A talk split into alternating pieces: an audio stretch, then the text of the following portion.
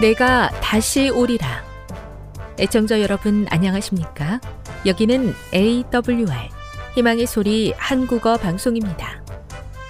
본 방송은 천국 복음을 온 세상에 전파하기 위해 제7일 안식일 예수 재림교회가 설립한 세계 방송망입니다. AWR 희망의 소리는 유럽, 라틴 아메리카, 아프리카, 러시아, 아시아의 방송망을 통해 전 세계에 복음을 전파하고 있습니다. AWR 아시아 희망의 소리 방송국은 한국어 방송을 매일 5시간씩 송출하고 있습니다. 희망의 소리 방송은 인터넷과 스마트폰을 통해서도 언제나 청취하실 수 있습니다. 들으실 수 있는 인터넷 주소는 awr.org입니다. 유튜브로는 awr 코리아로 검색하시면 됩니다. 이 시간 희망의 소리 한국어 방송과 함께 보람있고 유익한 시간 되시기 바랍니다. 내가 다시 오리라. 여기는 AWR 희망의 소리 한국어 방송입니다. 주파수 안내입니다.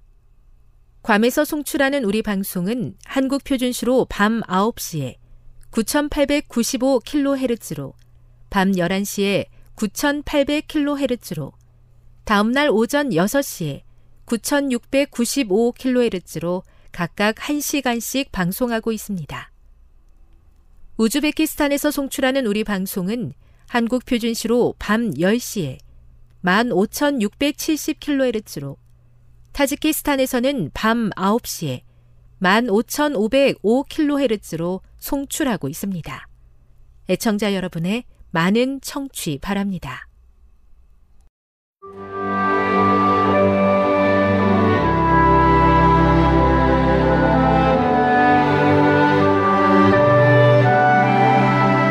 읽어주는 교과 제12과 총리가 된 요셉 6월 18일 안식일의 일몰 시간은 오후 7시 56분입니다.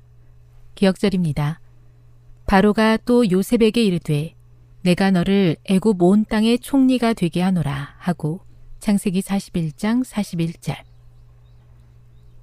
요셉은 이제 애굽의 지도자가 되었으며 그의 친형들은 그가 누구인지도 모른 채 그에게 절하게 될 것이었다. 요셉의 형들은 요셉이 그들에게 베냐민과 함께 다시 돌아오라고 요구할 때 그들 스스로를 겸손하게 할 것이었다. 그리고 베냐민의 안전이 위협받았을 때 그들은 그들이 마치 바로와 같이 여긴 이 권세 있는 자에게 은혜를 베풀어 달라고 간청할 것이었다. 요셉이 자신의 정체를 밝혔을 때 그들이 행한 일에도 불구하고 하나님께서 그 가운데서 선한 일을 행하셨음을 그들은 마침내 이해하게 될 것이었다. 흥미로운 점은 요셉의 성공에 관한 이야기가 펼쳐져야 했을 그 시점에 오히려 형들의 회개에 관한 내용이 더 많이 언급되고 있다는 사실이다. 요셉에게서부터 그들의 아버지께로 돌아가는 반복되는 여정들과 그 속에서 마주한 장애물들은 그들로 하여금 자신들이 요셉과 아버지에게 저지른 악한 행동들을 기억하게 했으며 하나님을 향한 그들의 죄악을 깨닫게 했다. 요셉의 형들은 이 모든 경험을 하나님의 심판으로 여겼다. 그러나 모두를 기쁨과 눈물로 가득하게 한 감동적인 결말은 그들의 용서받지 못할 악행에도 불구하고 그들을 위한 용서가 여전히 남아 있음을 보여준다. 학습 목표입니다. 깨닫기. 악을 선으로 바꾸심으로 요셉을 축복의 통로로 사용하신 하나님의 섭리를 확인한다. 느끼기. 모든 것을 하나님의 섭리로 여기고 형들을 용서한 요셉의 모습에 감동한다. 행하기. 삶의 모든 순간 함께 하시는 하나님의 은혜를 인정하며 신실한 그리스도인의 삶을 이어간다.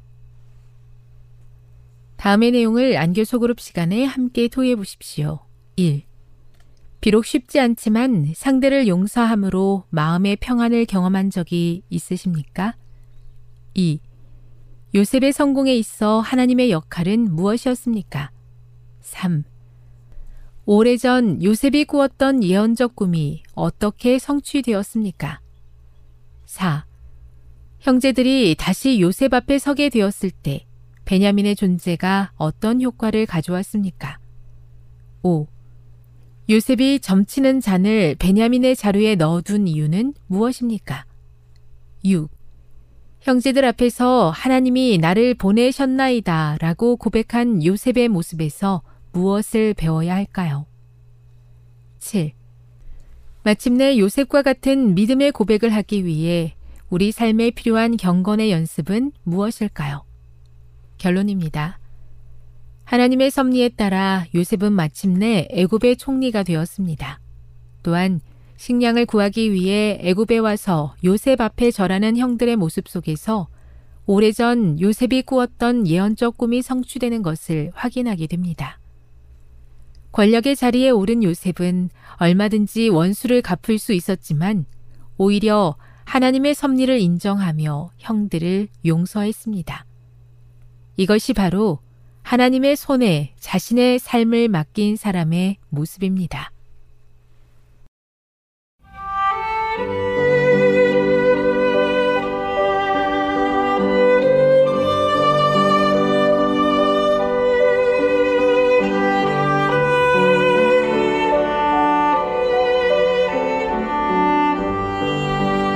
좋은 하나님 만나셨나요? 삶 가운데서 만난 하나님의 사랑, 말씀 가운데서 만난 하나님의 사랑을 나누는 LT 시간. 저는 이영미 집사입니다. 오늘은 마가복음 6장 45절에서 52절에 있는 말씀을 함께 나누도록 하겠습니다. 기도하겠습니다. 하나님, 오늘 마음의 풍랑을 잔잔케 하여 주시옵소서. 주의 말씀은 진리니이다. 주의 말씀을 쫓아 나아갈 수 있도록 도와주시고 우리가 보여지는 상황에 인생의 풍랑이 칠 때 주님, 주님이 오직 주님을 바라봄으로써 이 풍랑을 가라앉힐 수 있는 그 유일한 길을 경험하게 하여 주시옵소서. 주님 의 시간 성령께서 우리의 마음을 비춰 주셔서 주의 말씀을 깊이 깨달아 알고 또 묵상한 말씀을 마음 가운데 실천할 수 있도록 주께서 오늘 우리와 함께 해 주시기를 예수님의 이름으로 기도드립니다. 아멘.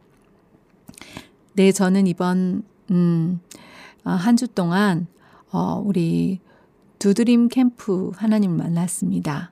네, 중고등학생들과 함께 어, 이제 성경일독 캠프를 했는데요. 자, 성경일독 캠프를 하는데 어, 아이들이 성경도 많이 읽어보지 않았을 뿐더러 또 긴 기간 동안 8, 9박 10일이란 긴 기간 동안 아, 일들을, 어, 성경을 어떻게 하면 오전 내내, 어, 성경 일독 학교를 하는데 읽힐 수 있을까. 어, 많은 고민을 하면서, 어, 아이들이 처음에 들어올 때 휴대폰도 반납하고, 또 이제, 어, 불평이 쌓여 있었습니다.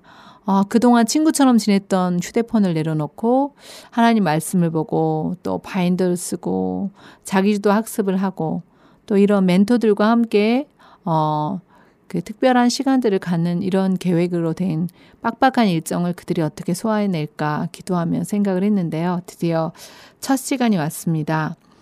아, 제가 맡은 것은 이제 말씀 묵상과 기도 훈련 그리고 바인더와 어, 바인더 쓰는 것 그리고 이제 멘토들이 어, 멘토와의 시간에서 아이들과 함께 목표 관리하는 것들을 도와주는 일들이었는데요. 어, 무엇보다 어떤 음, 아, 이 아이들에게 어떻게 동기부여를 하는가 그 문제와 어떻게 하면 이 성경 읽기를 지루하지 않고 힘들어하지 않고 끝까지 해낼 것인가 그것이 저의 큰 기도 제목이었는데요. 하나님께서 저에게 첫날 어, 뭐 한 시간 넘게, 어, CD를 틀어놓고 함께 성경을 읽고, 또 여러 가지 정보를 한꺼번에, 뭐 구약부터 필요한 것들을 어, 아무리 PPT로 정리가 잘 된 것이지만 주었을 때 아이들이 엄청 힘들어하는 걸 느꼈습니다. 그때 저는 생각했습니다. 하나님, 제가 이제 오늘 빼고도 4일이라는 시간 동안 아이들과 말씀을 매일 묵상해야 되고 또 성경을 읽어 나가야 되는데 아버지 어떻게 하면 좋을까요? 정말 잠이 안 왔습니다. 그래서 어, 계속 기도하고 또 지혜를 구하면서 어, 성경 일독 학교를 해나가는데 하나님께서 저에게 지혜를 주셨어요. 아이들은 집중 시간이 너무 짧기 때문에 아이들에게 짧은 시간 동안만 읽게 하고 또 범위를 설명하고 또 퀴즈하고 또 자석 배치도 앞으로만 보는 것이 아니라 어, 이제 마주보게 해서 그 옆에 조별로 주장, 어, 멘토들에게 질문할 수 있도록 그렇게 진행을 했습니다. 좀 더 스피디하게 진행하고 또 짧은 시간을 쪼개고 그리고 이제 어, 긴 시간 동안 읽는 것에 대한 것들을 정리해 주었을 때 아이들이 힘들어도 조금씩 견디는 것을 보게 되었습니다.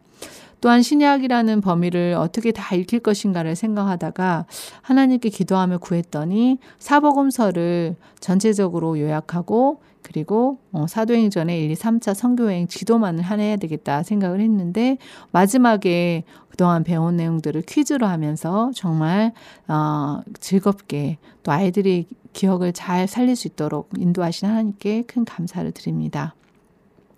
네, 오늘은 마가복음 6장 45절에서 52절, 네, 어, 폭풍 가운데서라는 제목의 말씀을 가지고 함께 나누도록 하겠습니다. 어, 마가복음 6장 45절에서 52절과 어, 요한복음 6장 15절에서 21절에 있는 말씀입니다.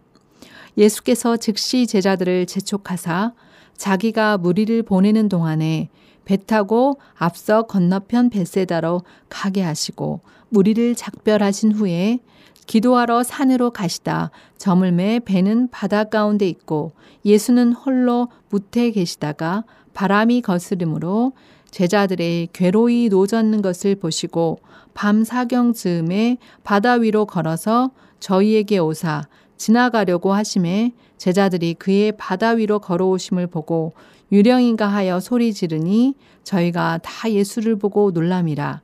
이에 예수께서 곧 더불어 말씀하여 가라사대 안심하라 내니 두려워 말라 하시고 배에 올라 저희에게 가시니 바람이 그치는지라 제자들이 마음에 심히 놀라니 이는 저희가 그 떡 떼시던 일을 깨닫지 못하고 도리어 그 마음이 둔하여졌음이러라. 네, 오늘 본문의 말씀을 보면서 아, 예수님께서 왜 즉시 제자들을 재촉하셨을까라는 질문을 던져보았습니다. 이전에 무슨 일이 있었는가 보았더니, 네, 오병이어의 기적이 있었어요. 자, 어, 보리떡 다섯 개와 물고기 두 마리로 5천 명을 먹인 놀라운 역사가 일어나자 어, 무리들의 반응은 어땠습니까? 아, 정말 우리를 어, 우리의 경제 어, 대통령이구나라고 생각할 만큼 그들은 정말 그 가난에서 해방시켜 줄 능력자로 봤을 것입니다. 그리고 이렇게 능력을 베풀 수 있는 사람이 무슨 일인데 못할까? 정말 우리 이 압제받는 노마에게서 우리를 구원해 주실 자에게 진정한 왕이구나 이런 생각을 했을 것입니다. 정말 예수님께서 어, 제자들을 즉시 재촉하여 흩, 어, 흩어 어, 그 건, 배를 타고 보내지 않았다면, 어, 이제 여기서 예수님이, 어, 원하지 않으시더라도, 어, 그들은 행가래를 치며 왕이여 만세라는 그런, 어, 그런 행동들을 했을 것입니다. 이걸로 인해서 예수님께서는 십자가의 사건이 더 가까워지셨겠죠. 그렇지 않아도 유대인의 왕이라는 제목으로 돌아가셨는데 말이죠.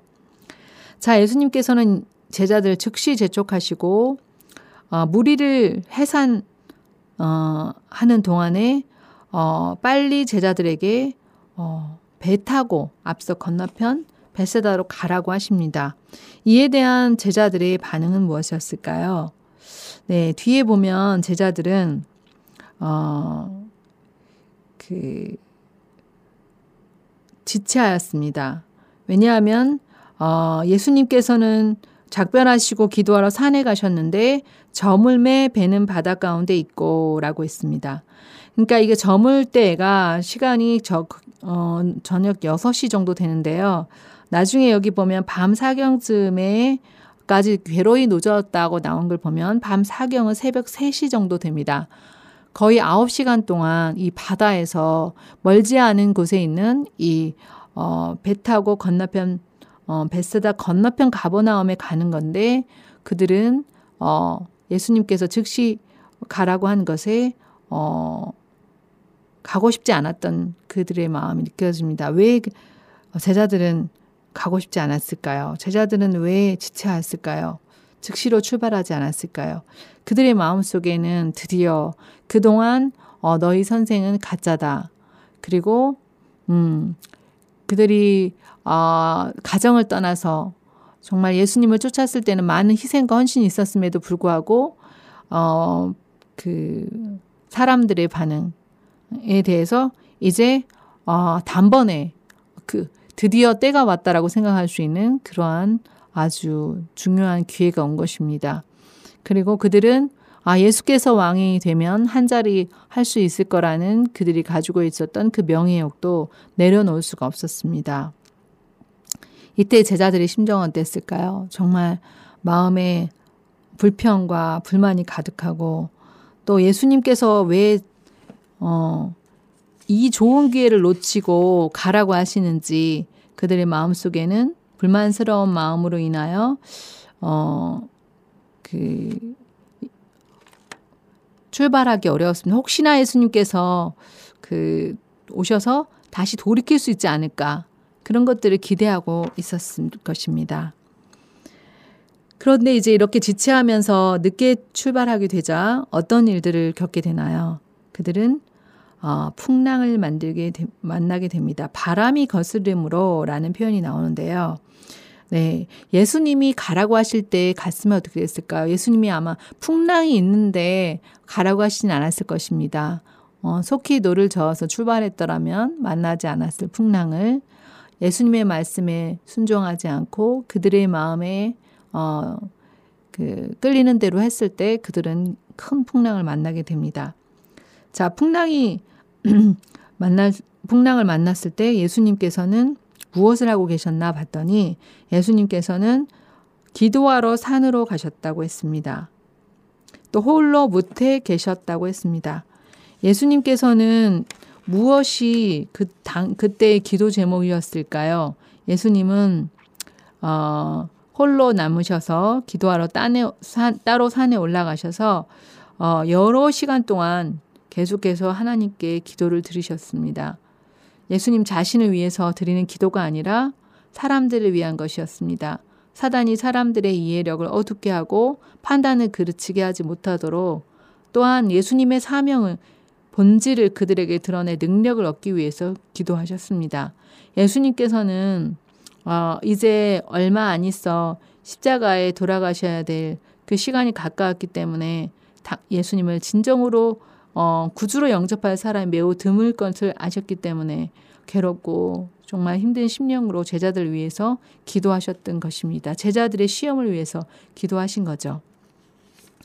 자, 그런데 이제 어, 제자들에게 어떤 일들이 일어납니까? 제자들은 어, 그 배를 타고 가면서 어떤 말들을 주고 받았을까요?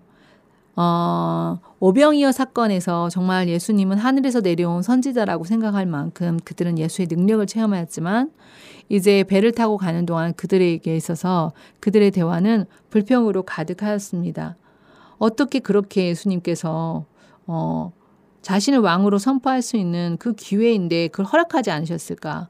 그런 불평들을 했을 것이고 또 그걸 그렇다고 해서 쉽게 그 말을 들은 자신들에 대해서 어, 후회하는 마음도 있었을 것입니다. 그래서 이제 불평과 후회의 마음 그런 어, 것들 그런 마음이 이제 불신의 마음으로 바뀌고 또 명예욕이 그들의 눈을 멀게 해서 이제 그들은 혹시 예수님이 어, 저들이 주장하는 대로 어, 거짓 선지자가 아닐까 그런 생각들을 음, 하였을지도 모릅니다. 이제 이런 일들을 통해서 어, 예수님께서는 남은 조각을 거두는 거두고 버리는 것이 없게 하라고 하셨는데 그 말씀은 어, 시대의 소망에 유의되지 않았다고 나와 있습니다. 그들은 축복받은 것을 다 잊어버리고 이제 요동하는 물 가운데 있습니다. 제자들의 생각이 어땠을까요? 제자들의 심령이 이때 어땠을까요? 격동하고 분별력이 없었기 때문에 이 태풍의 준비가 되어 있지 않았기 때문에 그들은 그 강풍이 그들을 때릴 때 겁에 질렸을 것입니다. 불만도 불신도 이제는 다 잊어버리고 예수님조차도 잊어버리고 그들은 배가 가라앉지 않게 하려고 밤 사경까지 노를 저었습니다.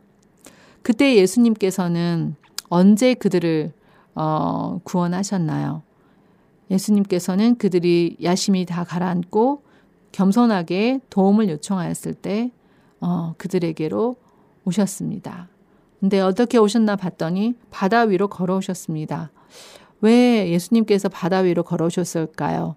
그들은 정말 죽을 지경이 될, 될 때까지 온 힘이 다 빠질 때까지 9시간 가량 음, 그 노를 저었고 어, 이제 더 이상 그들이 아무것도 할 수 없다는 걸 느꼈을 때 그제서야 예수님께서 예수님이 생각난 것입니다.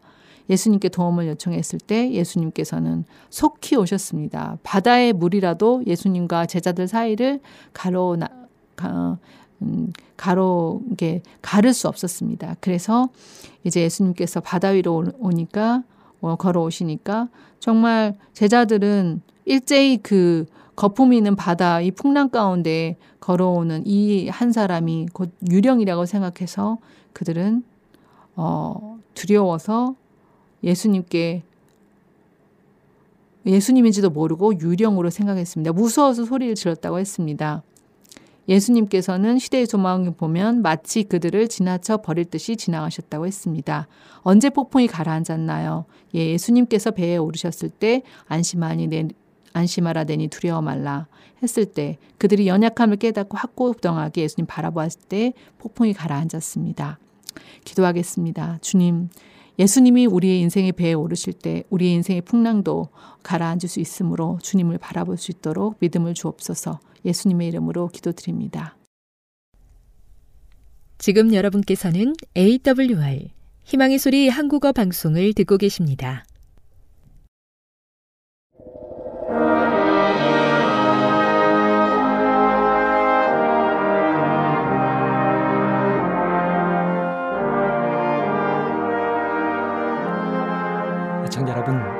안녕하십니까? 하나님의 귀한 말씀으로 함께 은혜를 나누는 시간입니다. 먼저 하나님의 귀한 말씀 마태복음 13장 44절로 46절의 말씀을 읽어드리겠습니다. 천국은 마치 밭의 감추인 보화와 같으니 사람이 이를 발견한 후 숨겨두고 기뻐하여 돌아가서 자기의 소유를 다 팔아 그 밭을 샀느니라. 또 천국은 마치 좋은 진주를 구하는 장사와 같으니 극히 값진 진주 하나를 만남에 가서 자기의 소유를 다 팔아 그 진주를 샀느니라.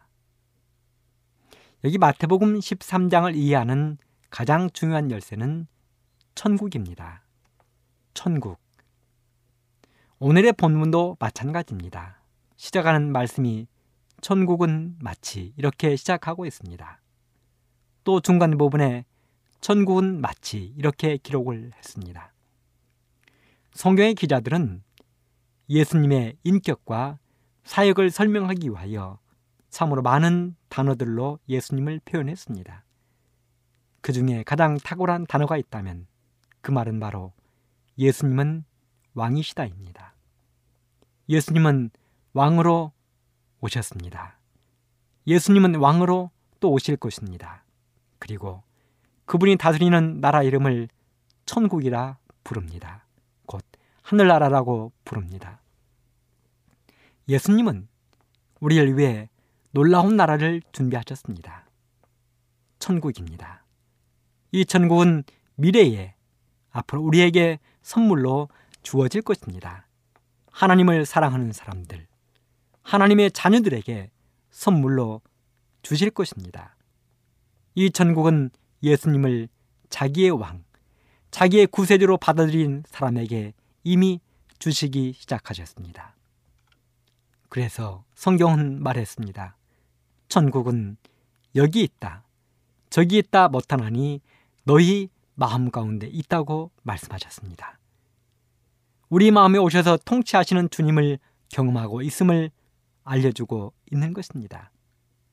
그런 의미에서 천국은 미래에 우리에게 주실 하나님의 선물이지만 이미 우리의 마음 속에서 온전하지는 않지만 천국을 경험하고 있는 것입니다. 우리가 잘 알고 있는 이야기 가운데 창세기 24장을 보면 아브라함이 자기의 고향 우르에 자기의 종을 보내 며느리를 구하는 이야기가 기록되어 있습니다.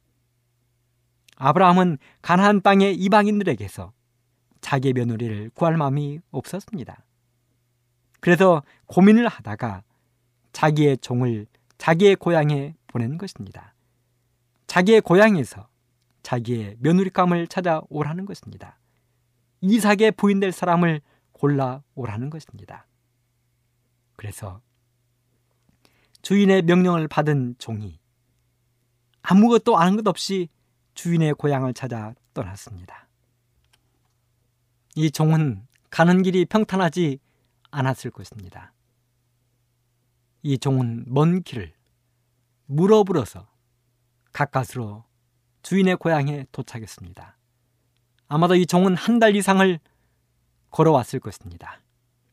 그러다가 이 종이 하나님 앞에 뜬금없는 기도를 드렸습니다. 그 기도의 내용은 이렇습니다. 하나님, 제가 한 여인을 만나 저에게 물을 주기를 부탁하면 그 여인이 나에게 물을 줄 뿐만 아니라 내가 끌고 온 낙타에게도 물을 주는 그 여인이면 그 여인이 바로 그 처녀를 하나님이 주신 주인님의 며느리감으로 알겠습니다. 참으로 뜬금없는 기도입니다. 하나님 보실 때에는 당돌하기도 한 기도였을 것입니다. 그런데요, 바로 그때 그 기도가 끝나자마자 종의 기도가 끝나자마자 한 여인이 등장했는데 성경은 이름하여 그를 리브가라고 불렀습니다. 그리고 아브라함의 종이 이 여인에게 부탁을 했습니다. 물을 좀 달라고 부탁했습니다. 그런데요. 이 종의 부탁을 받은 아리따운 여인 리브가가 종에게뿐 아니라 낙타에게도 물을 주는 것입니다. 마치 리브가는 종의 기도를 옆에서 들은 것처럼 행동을 했습니다. 종에게도 물을 줄 뿐만 아니라 낙타에게도 물을 길어 준 것입니다. 여러분, 그 당시의 샘은 굉장히 깊었습니다.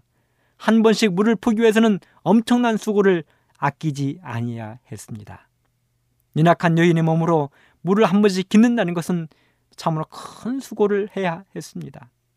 그런데 여인 리브가가 종에게도 물을 줄 뿐만 아니라 물을 많이 마시는 한없이 들이키는 낙타에게도 기쁘고 즐거운 마음으로 물을 길러 주는 것입니다. 그 모습을 행복한 모습으로 바라보고 있던 종인이 자기가 가지고 온 금고리와 손거리를 채워주었습니다. 그리고 자초지종을 설명했습니다. 왜 자기가 여기까지 왔는지를 설명했습니다. 그리고 부모를 찾아가 만나게 해달라고 요청했습니다. 그리고 부모를 찾아가서 청혼했습니다. 부모님도 리브아의 부모님도 흔쾌히 허락을 했습니다. 그렇게 허락을 받은 종은 다시 금과 은 등 여러 가지 폐물을 리브가와 그 가족들에게 나누어 주었습니다. 아주 멋진 의복을 선물로 주었습니다. 그리고 드디어 리브가가 자기의 남편을 만나러 모나먼 가나안 땅으로 출발하는 것입니다. 한 번도 보지 못한 사람, 어떻게 생겼는지도 모르는 사람을 만나기 위해서 출발하는 것입니다. 여러분 생각해 보십시오. 처녀가 처음 본 그 사람을 따라서 아직 알지도 못하는 남자에게 찾아간다는 것이 쉬운 일인가? 그러나 니부가는 찾아 나선 것입니다. 이 종을 따라 나선 것입니다. 리브가는 이 시점에서 아직 결혼하는 것이 아닙니다. 아직 자기의 신랑과 함께 살고 있는 것이 아닙니다. 하지만 그가 얼마나 신랑을 사모하는지 모릅니다. 마음속에 빨리 만나고 싶었습니다. 아직 한 번도 보지 못한 사람. 얼굴이 어떻게 생겼는지. 잘생겼는지 못생겼는지. 키는 큰지 작은지. 눈은 둥그런지 아니면 네모났는지. 코는 높은지 낮은지. 입은 큰지 작은지. 손가락은 다 있기는 한지, 몸은 날씬한지 뚱뚱한지. 하지만 자기를 위하여 놀라운 계획을 가지고 멋진 선물을 보내준 신랑을 만나기 위하여 리브가는 흥분과 감격과 환희에 빠졌습니다. 하루라도 빨리 만나고 싶었습니다. 그래서 아버지 부두엘과 엄마가 또 오빠 라반이 열흘만 있다 가라고 사정해도 리브가는 바로 다음 날 따라 나서겠다는 것입니다. 그리고 실제로 바로 다음 날 아브라함의 종을 따라 나섰습니다. 자기의 신랑 될 사람에 대한 설레임에 리브가는 하루도 기다리기 쉽지 않았습니다. 사랑하는 애청자 여러분, 우리도 예수님을 처음 만났을 때, 우리가 막 신앙을 하기 시작했을 때, 우리는 이미 예수님과 끊어질 수 없는 관계에 들어가기 시작한 것입니다. 하지만 아직 결혼한 것은 아니라고 가르칩니다. 예수님이 재림하실 때 영원한 결합을 하게 될 것이라고 이야기합니다. 우리는 그것을 가리켜 어린 양의 혼인잔치라고 부릅니다. 예수님은 나에게 약혼 반지도 보내셨습니다. 예수님은 나에게 목걸이도 귀걸이도 보내주셨습니다.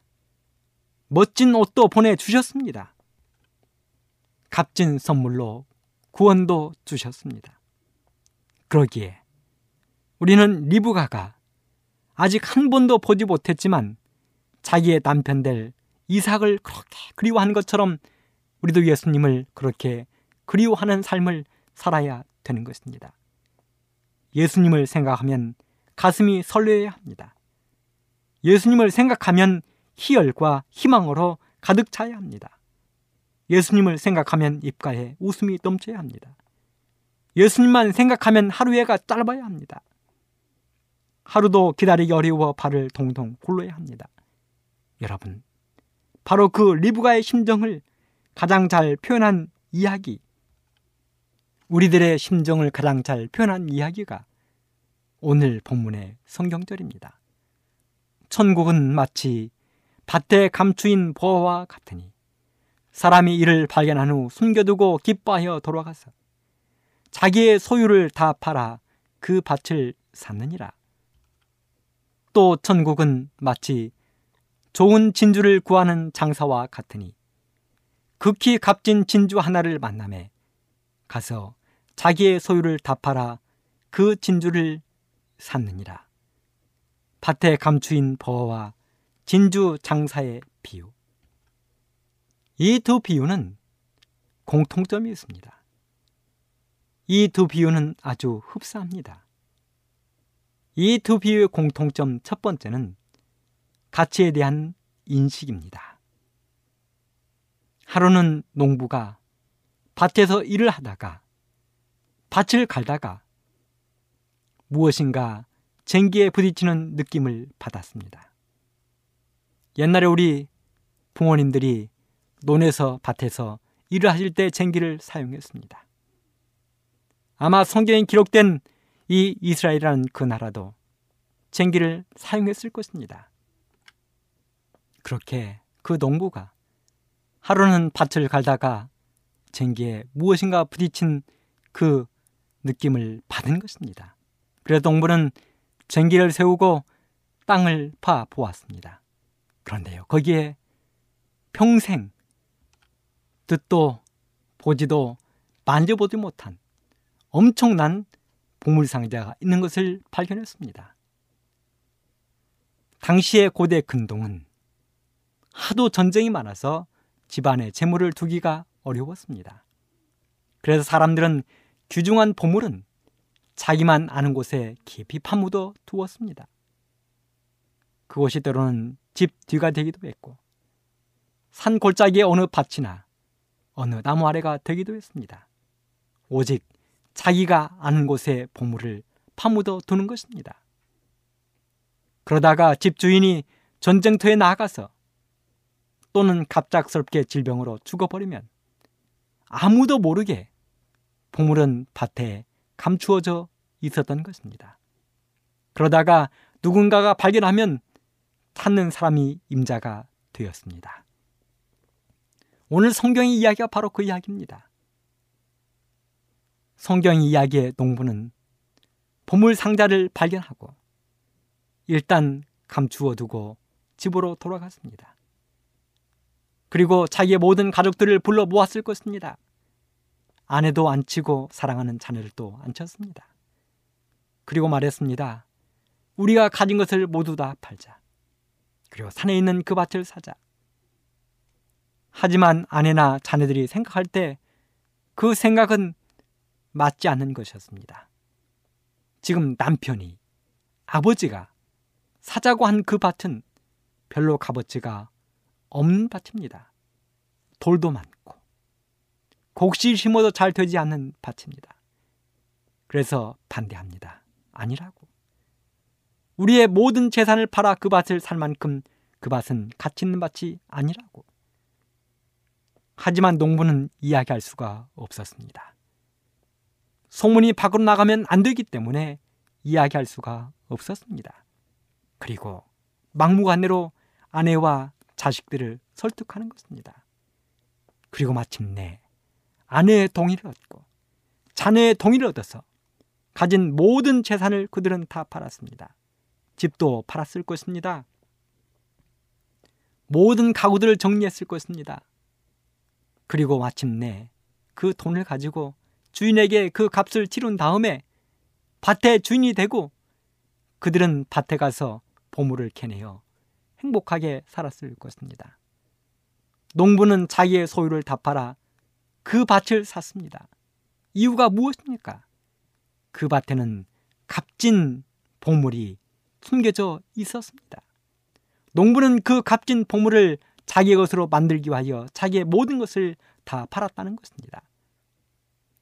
두 번째 비유는 좋은 진주를 구하고 있던 그 진주 장사가 극히 값진 진주 하나를 발견하고 자기의 소유를 다 팔아 그 진주를 샀다는 것입니다. 이 두 비유에서 농부나 상인이 보물이나 진주가 얼마나 값지다는 것을 다 같이 인식했다는 것입니다. 예수님이 이 비유를 말씀하신 이유는 예수님이 다스리는 천국이 예수님이 왕이 되시는 천국이 보물과 진주처럼 값진 것이라는 사실을 설명하기 위한 것입니다. 자기의 모든 것을 다 팔아서 그것을 사고 싶을 만큼 값지다는 것을 설명하기 위하여 예수님은 밭에 감추인 보화와 진주의 이야기를 하신 것입니다. 여러분은 천국의 가치를 농부가 자기 소유를 다 팔아 산 것처럼 진주 장사가 자기의 소유를 다 팔아 그 진주를 산 것처럼 예수님과 천국의 값어치를 그렇게 인정하고 살아가고 있습니까? 그렇게 되기를 간절히 바랍니다. 하지만 유대인들은 그렇게 하지 못했습니다. 우리 성경을 읽다 보면 성경에 가장 마음 아픈 구절이 하나 있는데 바로 요한복음 1장 11절의 이야기입니다. 예수님이 자기 땅에 오매 백성이 영접지 아니하였으나 그렇습니다. 예수님이 땅에 오셨습니다. 모든 인류를 구원하기 위하여 이 땅에 오셨습니다. 특별히 아브라함의 후손으로 선택된 백성이었던 유대인들의 후손으로 예수님이 이 땅에 오셨습니다. 그런데요. 성경 기록하기를 예수님이 자기 땅에 오매 백성이 영접지 아니했다고 기록했습니다. 성경을 열심히 연구하던 서기관들도 예수님의 오심을 알지 못했습니다. 경건하다고 이야기하는 바리새인들도 예수님의 오심을 알지 못했습니다. 성소에서 제사를 드리던 제사장들도 예수님의 오심을 알지 못했습니다. 모든 백성들이 알지 못했습니다. 오직 산에서 양을 치던 들판에서 양을 치던 허름한 목동들이 예수님의 오심을 알았습니다. 먼 이방 나라의 동방 박사들이 예수님 오심을 알았습니다. 자기 백성들이 영접지 아니했을 때 예수님의 마음이 얼마나 아프셨을까? 사랑하는 여러분, 여러분들 모두는 밭에 감추인 보화를 농부가 자기 것으로 소유하기 위하여 모든 것을 판 것처럼 진주 장사가 값진 진주를 만남에 진주를 사기 위하여 자기의 모든 것을 판 것처럼 여러분들도 여러분들에게 모든 것을 투자하여 예수님을 여러분들의 구조로 영접하게 되기를 간절히 바랍니다. 천국은 그런 사람들의 것이 되는 것입니다. 1947년 어느 봄날 베디윈족의 무하멧 에딥이라는 소년이 살고 있었습니다. 무하멧 에딥의 직업은 목동입니다. 하루는 이 모하밋 에딥이 아버지 양들 데려오나가 양을 치다가 그만 한 마리를 잃어버리고 말았습니다. 이 소년은 하루 종일 양을 찾기 위해 먼지 나는 광야를 돌아다녔습니다. 하지만 양을 찾을 수가 없었습니다. 그렇게 하루의 해가 저물어 가는데 모하밋 에딥은 동굴 하나를 발견하게 되었습니다. 그래서 힘이 없던 이 모하멧 에딥은 장난삼아 동굴에 돌멩이를 던져 보았습니다. 그런데 그때 동굴에서 쨍그랑 하는 소리가 들리는 것입니다. 호기심에 이 에딥이 동굴에 올라가 보았습니다. 그랬더니 거기에 10개의 항아리가 있었는데요. 마지막 항아리에서 가죽으로 된 두루마리 하나가 나왔습니다. 거기에는 깨알 같은 글씨가 써져 있었습니다. 하지만 글을 읽을 줄 몰랐던 이 에뎁은 그 가죽으로 된 두루마기를 가져다가 자기의 집 처마 밑에 2년 동안을 매달아 두었습니다. 그것으로 신발끈을 만들려고 생각도 해보았습니다. 아니면 다른 것을 만들려고도 생각해 보았습니다. 그렇게 2년을 지나다가 이 에딥은 고물상에 두루마리를 팔아 넘기고 말았습니다. 단돈 몇 달러에 팔아 넘겼습니다.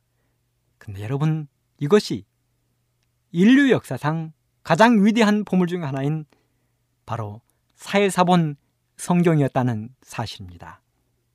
여러분 이 사회사본 성경이 하마터면 한 소년에 의하여 구두끈이 될 뻔했습니다. 그렇습니다. 값어치를 모르는 사람에게는 이렇게 귀중한 것도 하나의 쓸모없는 하찮은 물건이 되고 많은 것입니다. 하마터면 구두권이 될 뻔했습니다. 미국에 가면 뉴욕에 맨하튼 섬이 있습니다. 그런데요, 이 섬의 주인이 인디언이었습니다. 여러분, 이 엄청난 섬을 인디언은 양주 두 병에 팔아버렸습니다. 만일에 그 인디언이 이 맨하탄 섬의 미래를 바라볼 수 있었다면 양주 두 병, 술 두 병에 팔아 버렸을까요? 알라스카 땅이 있습니다. 원래는 러시아 땅이었습니다. 그런데요, 이 알래스카 엄청난 땅을 러시아는 단돈 720만 달러에 미국에 팔아 넘기고 말았습니다. 러시아는 생각했습니다.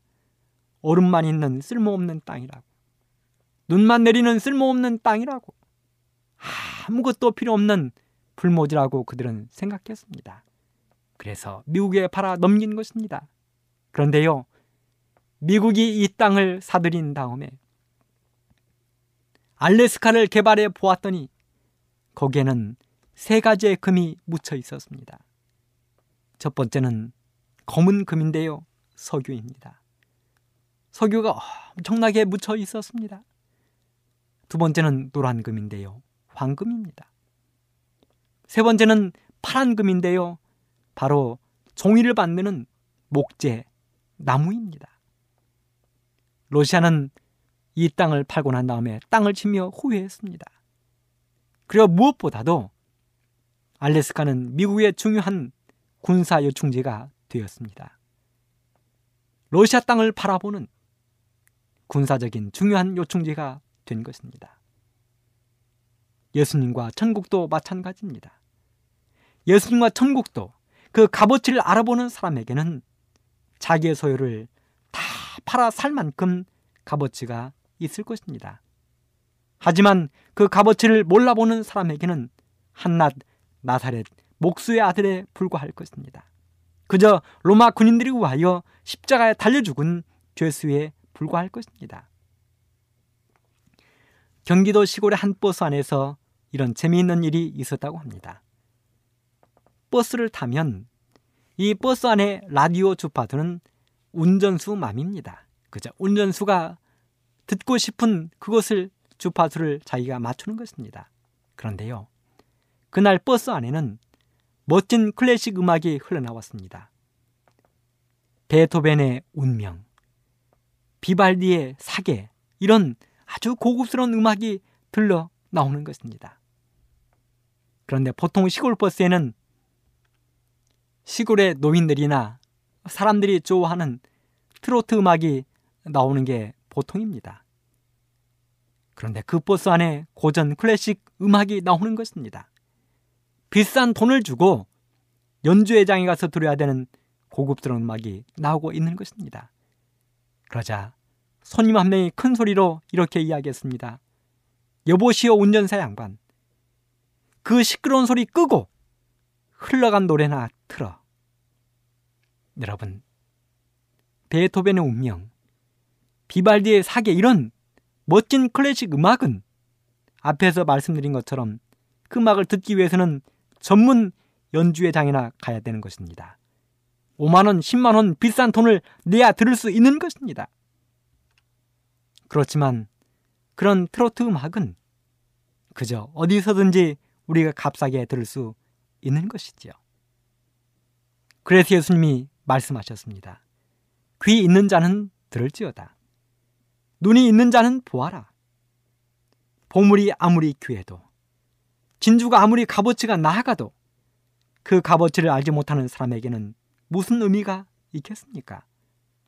사랑하는 애청자 여러분, 여러분은 예수님과 천국의 값어치를 소중히 여기는 여러분들, 여러분의 모든 것을 투자하여 살 만큼 값어치 있게 생각하는 여러분들이 되기를 간절히 바랍니다. 두 번째로 이 비유의 공통점은 두 비유의 공통점은 소유하려는 결심이 있었다는 사실입니다. 위대한 것을 내 것으로 만들기 위해서는 어떤 대가를 지불하고서라도 내 것으로 만들고야 말겠다는 결단이 필요합니다. 저에게 친구 두 명이 있었는데요. 이 친구들은 사랑하는 여인을 자기 아내로 맡기 위하여 부모님들이 반대하기 때문에 아파트 앞에서, 집 앞에서 밤새도록 무릎을 꿇고 딸을 달라고 요구했습니다. 그리고 마침내 그 목적을 이루었습니다. 동부는 자기의 전 재산을 모두 정리했습니다. 입고 있는 옷만 빼고 모든 것을 정리했습니다. 진주 장사는 자기의 모든 소유를 다 팔았습니다. 지금이라면 아마도 은행에서 대출을 받았을 것입니다. 하지만 생각해 보십시오. 농부가 그 발견했던 보물이 자기가 소유한 전 재산보다 값어치가 떨어져도 그렇게 했겠는가? 진주 장사가 발견한 진주가 자기가 소유한 그 진주보다 못했다면 자기의 모든 것을 정리할 만큼 그가 결단을 내렸겠는가? 그들이 그렇게 했다는 것은 도저히 놓칠 수 없는 엄청난 것, 가치가 있었기 때문에 그렇게 한 것입니다. 가족들과 친척들, 친구들에게 욕을 먹을지라도 내 것으로 만들 값어치가 있었기에 그들은 그렇게 한 것입니다. 예수님이 천국이 내가 가진 모든 것보다 더 값지고 귀하다는 인식을 사랑하는 우리 모든 애청자들이 갖게 되기를 간절히 바랍니다. 만일 우리가 예수님을 더 많이 사랑하지 못한다면, 교회에 출석을 하면서도 예수님을 소유하지 못한다면, 그건 아직도 나의 관심이 다른 곳에 있기 때문입니다. 세상에 대한 출세, 재물, 세상의 재미, 친구, 거기에 나의 마음이 가 있기 때문에 그럴 것입니다. 예수님의 값어치를 욥기에서는 이렇게 표현했습니다. 욥기에서 28장 14절로 18절입니다. 깊은 물이 이루기를 내 속에 있지 아니하다 하며 바다가 이루기를 나와 함께 있지 아니하다 합니다. 정금으로도 바꿀 수 없고 은을 달아도 그 값을 당치지 못하리니 오빌의 금이나 귀한 수만호나 남보석으로도 그 값을 당치 못하겠고 황금이나 유리라도 비교할 수 없고 정금 장식으로도 바꿀 수 없으며 산호나 수정으로도 말할 수 없나니 지혜의 값은 홍보석보다 귀하구나. 뭐, 사랑하는 여러분, 이 말씀을 다시 한번 마음판에 깊이 새게 되기를 바랍니다. 지혜의 값은 홍보석보다 귀하구나. 지혜의 값은 이 땅의 어떤 보석으로도 바꿀 수 없는 것이로구나. 예수님의 값은 이 땅에 어떤 것으로도 바꿀 수 없는 것입니다.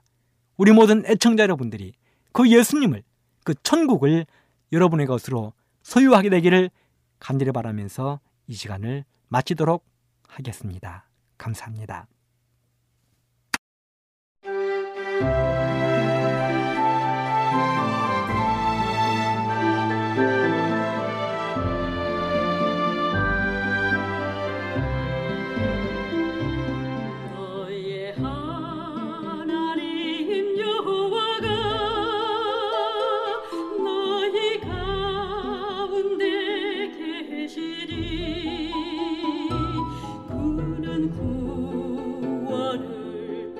te.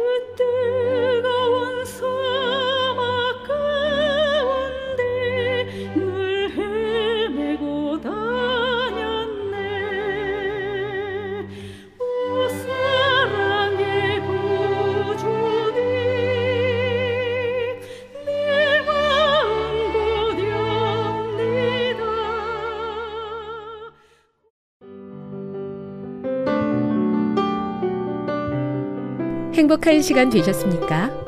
지금까지 여러분께서는 AWR 희망의 소리 한국어 방송을 청취하셨습니다.